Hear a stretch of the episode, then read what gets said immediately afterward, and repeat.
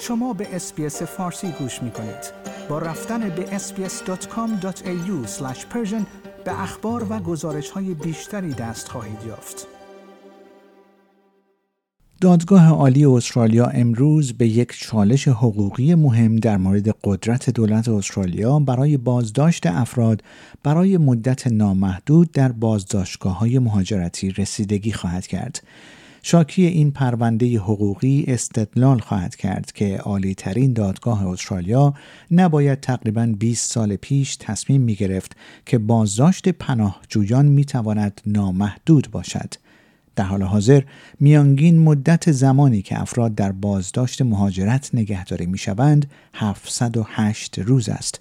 اما جوزفین لانگ بین از مرکز حقوقی حقوق بشر استرالیا می‌گوید که این زمان در عمل اغلب بسیار طولانی تر از آن است.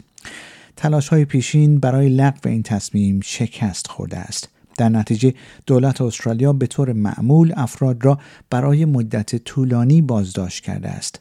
در برخی موارد افراد برای بیش از یک دهه در بازداشت بودند.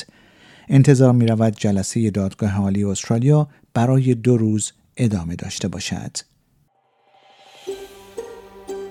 آیا می خواهید به مطالب بیشتری مانند این گزارش گوش کنید؟